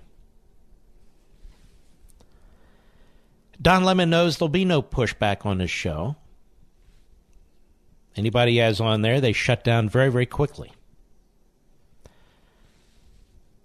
And so he goes on these programs and he makes his program and he makes these statements. He has a very small viewership, but it doesn't matter. He is subsidized by CNN, which is subsidized by AT&T. There's no accountability, there's no policing in this so-called profession. None. There are no standards whatsoever. And I'm going to show you. Here's Don Lemon on CNN yesterday. Cut four, go. The President of the United States is a racist. His own words leave absolutely no doubt about that. What he is saying is not racially charged. It is flat out racist. And that's not just what critics say. It's not a point you can argue. There are no both sides here. It's straight up blatant racism. And he is proving it again today, doubling down on his shameful attacks on four congresswomen of color Alexandria Ocasio Cortez, Ayanna Pressley, Ilhan Omar, Rashida Tlaib, doubling down on his tweets, lobbing the insult that a hallmark of races, that is a hallmark of races. Why don't you go back to where you came from? Hallmark of racist, really? Now, did he provide you with any news there, ladies and gentlemen? Any objective truth? Did he tell you who these women are other than they're women of color? Did he tell you what they've said about the country? What they've said about Jewish people? Did he? Not one word. So, what is Don Lemon? He's a punk. And he does this every night and CNN wants him to do it every night, and AT&T wants him to do it every night. Of course, he should be taken off the air. if he wants to be a spokesman for the DNC or for these ladies or for Antifa, that's fine. But he's a pretend journalist. He's a fraud. He's a punk. And he's not the only punk out there.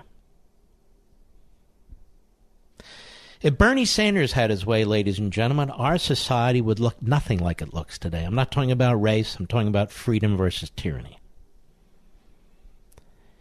He would destroy every free institution in this country capitalism, all businesses within capitalism would have to answer to the government. You would not have control over your lives he would have control over your lives, or the entities he would create would.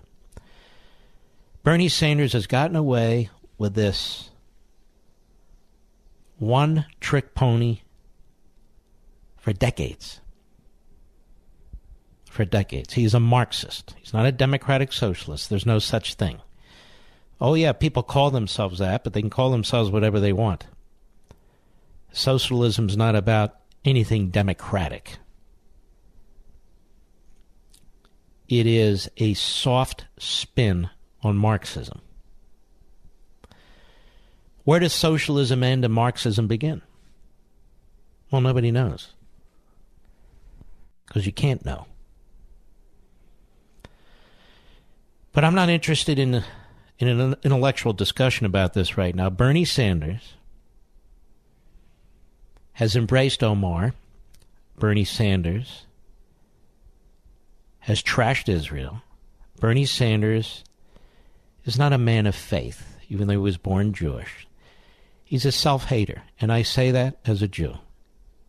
And everybody who's serious knows it to be the case. He's also a self hating American. What is it about America that Bernie Sanders likes? Is there any private sector entity that he likes? Not a one. He's a loudmouth. He's an old time red. He will embrace any crisis. He will use any imperfection to exploit, to turn American against American. Another punk. Absolute punk. Here he is with the Washington Post today. Cut six, go. Look, uh, if there's anything sadder than having a racist, bigoted president, it is seeing the collapse of the Republican Party.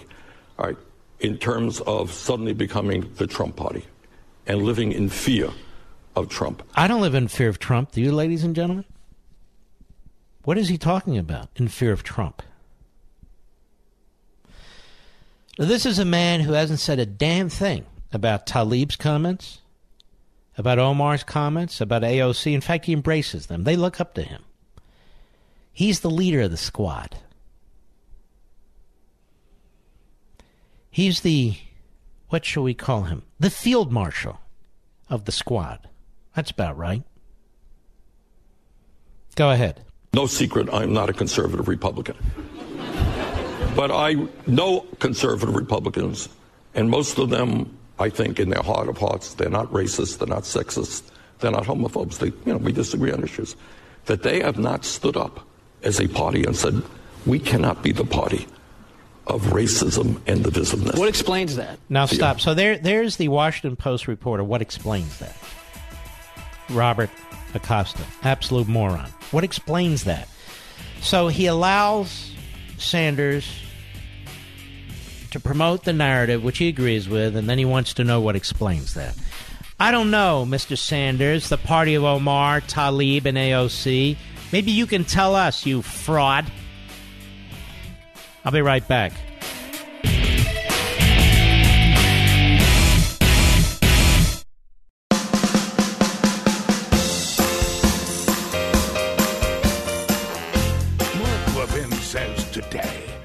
The uh, backbenchers will repeat tomorrow.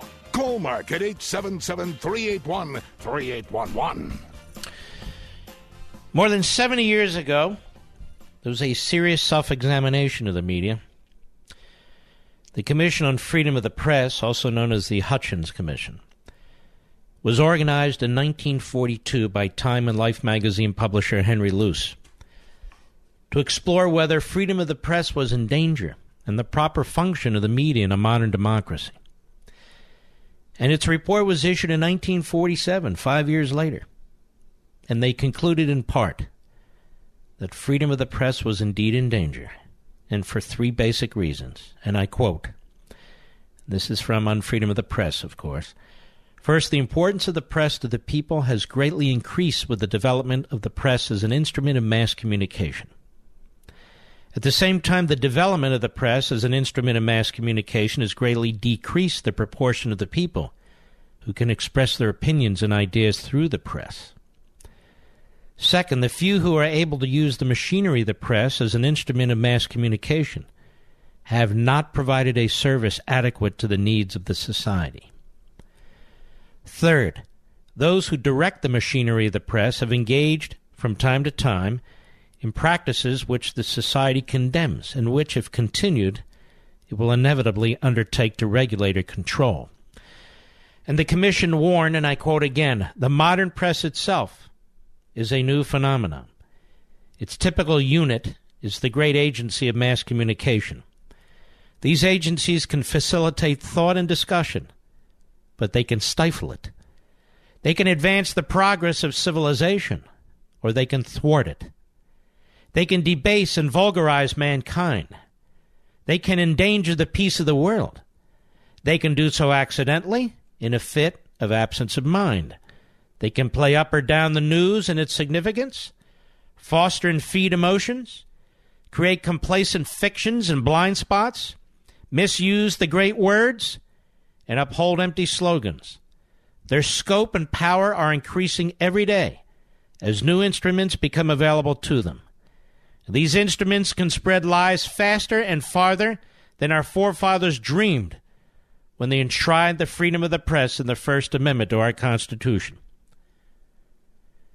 And this commission went on to caution that with the means of self destruction that are now at their disposal, men must live, if they are to live at all, by self restraint, moderation, and mutual understanding.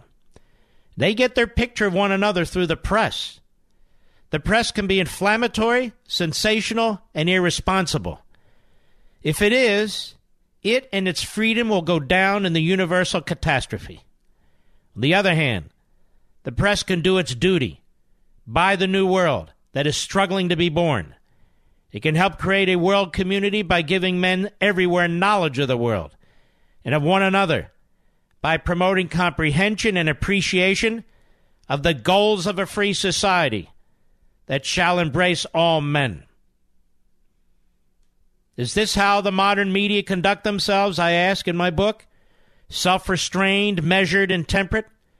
Are the media providing knowledge and insight useful to the public in a free society? Are they obsessed with their own personal, political, and progressive predilections and peaks? Have the media earned the respect and esteem of their readers, viewers, and listeners as fair and reliable purveyors of information? Or are large numbers of the citizenry suspicious and distrustful of their reporting?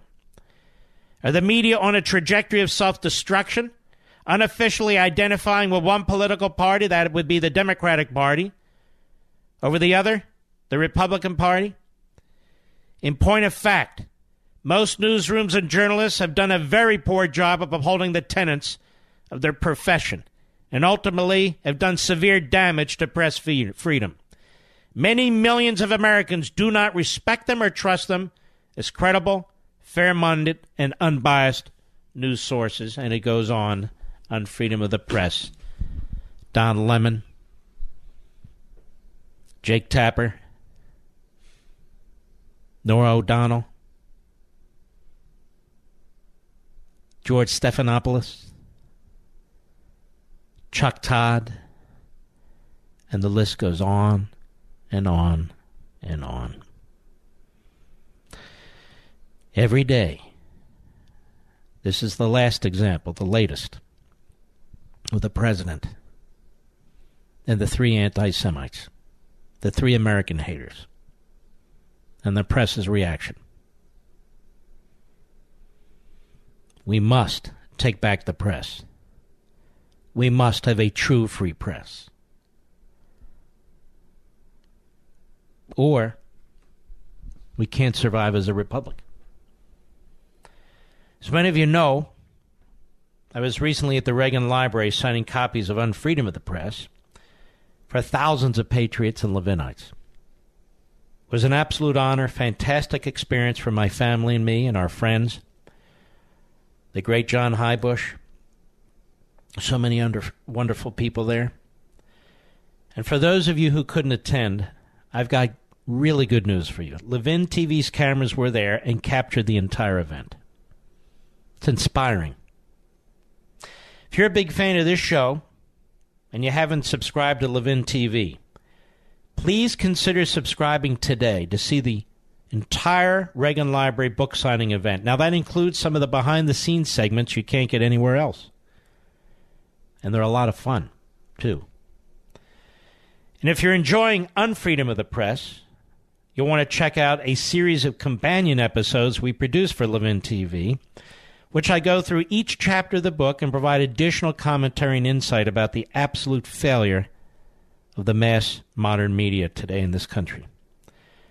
To see these episodes and many more, go to levintv.com and sign up tonight.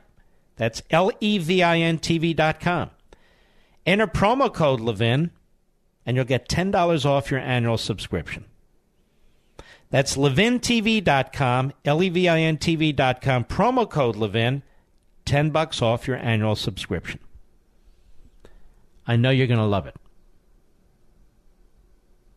I know you're going to love it. All right. Let me pull up my call screen, if that is a possibility, and it is. Full screen. I apologize to not getting to you, but there's been a lot that we needed to talk about. Rich, Monument, Colorado, the great KVOR. Go. Hey, Mark. Thanks. This is my first time calling in, and I'll Thank tell you, you. what. This whole issue is right out of Chapter 5, Propaganda and Pseudo Events. When Donald Trump's tweet never said one word about racism, never said one word about color, all it said was progressive Democrat congresswoman. And they took this, I mean, immediately, the media took this and said Donald Trump's racist remark on four on the four uh, women, Women of, of color. And guess what? And guess what? That's been the headline since since the day before yesterday. Yeah. It's unbelievable. It's crap. It's total BS. And I'm getting sick and tired of this silliness that goes on. And then these women come on last yesterday. You know, the only reason I found out this tweet was didn't say this stuff. My granddaughter, mm. my granddaughter said, "Hey, that tweet didn't say anything like what they're telling you on TV." She showed it to me because I hadn't seen it yet, and sure enough, nothing there mm-hmm. about any racist comment, anything. Now, about because the left, whether in the media, the Democratic Party, or in academia, what have you, they project. And they are projecting this uh, because this is what they want to project day in and day out. Thank you for your call, my friend. Uh, it's just been learned that retired Associate Supreme Court Justice John Paul Stevens has passed away, 99 years old. He was a, a left wing activist. He was appointed by Gerald Ford. He'd been a corporate lawyer, recommended to Ford by then the Attorney General, uh, Levi. I'm just doing this by memory because I remember. Uh, but he became one of the more radical members of the court. And uh, rest in peace, 99 years old, John Paul Stevens. And as a footnote to this, given the nature of the media in this country, uh, somehow, some way, you will see over the course of the next 24 to 48 hours that President Trump will be pulled into this uh, and they will try to juxtapose Stevens to Trump. You watch. It's just very predictable. It's very sad. It's very unfortunate. You know, our customs and traditions are absolutely ignored by the media today. All right. Let's see here. Lee, Bloomfield, New Mexico on KENN, great affiliate. How are you? I'm fine, Mr. Levin. Thank you for taking my call. You bet. Uh, Trump's uh, tweet. I was sitting here thinking, and nobody really mentioned it, that this was a rallying cry from the 60s for those of us in the boomer generation that stood with the troops uh, and the country during the Vietnam War. And Mm-hmm. racism never entered into it. It You mean the phrase "love it or leave it"? Exactly. And if indeed it is racist, I guess I just didn't know that stupid was a color. No, this is very important what you're saying because you're right. Because in the time period where Trump was a young man, he heard it too, I'm sure, love it or leave it. And it had absolutely nothing to do with race. Zero. Zero. If you don't love your country, you're going to protest against the Vietnam War and protest your country, then you either love your country or leave it. And you're right. That was exactly the phrase that was used, and it was a popular phrase at the time. But the media today know this and they don't care. The media today are not about America. They're not about freedom of speech. They're not about integrity, truth, objectivity. They're on a mission. Mission. They are social activists, as I explained in chapter one. Every bit the social activists as AOC, Tlaib, Omar, Sanders, Warren, and all the rest. Lee, great call. Thank you, ma'am. Let's continue. Let's see here. Bob, Rochester, New York, on the Mark Levin app. How are you? Uh, it's an honor, Mark. Thank you. Thank I appreciate you taking my call. You got it. Um, this, you know, this Khalib anti-Semite gang, uh, what I call the Sisters of Hate. Um, the stuff they- Actually, I like that. of Just because was- they call themselves the squad doesn't mean we have to. Right, but something that was said on your program a couple a week or so ago um, referred to uh, George Orwell's Animal Farm, um, where um, the language and the manipulation you control the language, you control the culture. Um, so they're trying to do that. Um, the only thing that's preventing them from succeeding in some cases is the Senate. Um, you know, you look at the media, you look at the uh, these democratic uh, socialists. Uh, they're manipula- manipulators, and they know exactly what they're doing when they're putting the pieces of the jigsaw puzzle in. Um, they're setting this up, the the language to you know, um, you know they they. they I, I uh, agree with you. You're preaching to the choir. As a matter of fact, chapter five of my book on freedom of the press: news, propaganda, and pseudo events. And that's what you're seeing: propaganda and pseudo events, or as the president calls it, fake news. I got to run. I appreciate very much your excellent call. We'll be right back. Mark Levin.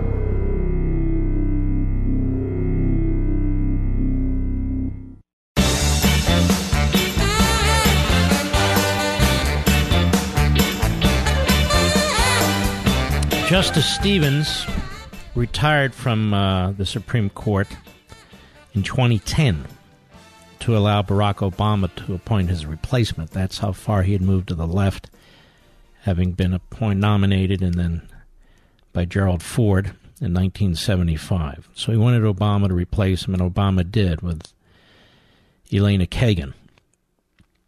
I thought I should point that out to you as well. Again, not to dump on him, but that's his history. He also would later argue that the Constitution should be changed, and not for the better. He wanted a complete repeal of the Second Amendment. And he became highly partisan and highly political on the bench, as far as I'm concerned. But unfortunately, he's passed away. Lived to 99. And um, I'm sure you'll be hearing a great deal of wonderful things about Justice Stevens as a justice. Few things in life can change your entire outlook on the day. Call from your boss asking you to work the weekend, early construction right outside your bedroom window on the morning you're trying to sleep in. These are the day ruiners. Or how about when your check engine light comes on? That usually means thousands of dollars in repairs. That's why I have CarShield. CarShield makes the process of fixing your car for a covered repair super easy. You can have your favorite mechanic or dealership do the work. It's your choice. If your car has 5,000 to 150,000 miles, it doesn't mean you have to pay high repair bills. CarShield administrators have paid out close to $2 billion in claims, and they're ready to help you. Don't let your check engine light change your life. Get covered by the best, the ultimate in extended vehicle protection like I did on my 2010 Camaro. Call 800 CAR 6000, mention code Levin. I would do this right now.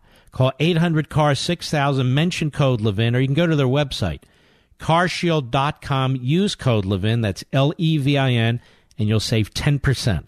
Carshield.com, code Levin. That's carshield.com, code Levin, or call 800 CAR 6000. Either way, mention code Levin. You'll get the discount. A deductible may apply. A wonderful, wonderful service, which is why we have it. All the products, all the services I mention, I try them first. Headline Free Beacon. Once again, Adam Kredo. Iran caught smuggling nuke materials out of the United States. I hope the administration's listening, particularly at the State Department. Carbon fiber has many aerospace and defense applications. An Iranian national was caught by the Trump administration attempting to smuggle uranium. Begzad, uh, whatever, yabba dabba do, allegedly attempted to smuggle carbon fiber out of the uh, out of America and shipped to Tehran. He was arrested in May 2017 in Germany, later extradited to the United States. He arrived in America this Monday. On Tuesday, the Department of Justice unsealed a three count indictment charging him on, and two others in the plot to export sensitive nuclear materials. Ali Rezo Yabba and another Yabba the two alleged conspirators remain at large. The carbon fiber material could be used by Iran to fuel its ongoing enrichment of uranium, which has emerged as a flashpoint in the latest standoff between the Trump administration and Iran. Really? I'm reading some troubling headlines tonight. I really am. The Iranians want to talk about their ICBM missile technology. And the State Department's very excited about this. We have this country on the run. They have 75% inflation. They're exporting 10% of the oil they exported recently. Their economy's a disaster. I do not understand why we would want to talk to them or negotiate with them, or some in the administration might or do. Of course, they want to talk and delay and wait out this president and hope they get a Joe Biden who will reintroduce the old deal or Kamala Harris and so forth and so on. What a disaster this would be. I'm just speaking as somebody who believes in peace and not war. And America first. I don't care what the Iranian regime wants. It's an illegitimate regime. It rules by threat by power, by force. Okay, the administration says it's not our intent to remove it. Fine. But why would you negotiate with it? They've killed American soldiers. You can't say that about Vladimir Putin or Xi or even Un at this point, but Iran has. We salute our armed forces, police officers, firefighters, and emergency personnel, all our heroes. Take advantage of Amazon Prime immediately over there at Amazon.com. $12.67 for Unfreedom of the Press. See you tomorrow, folks. God bless.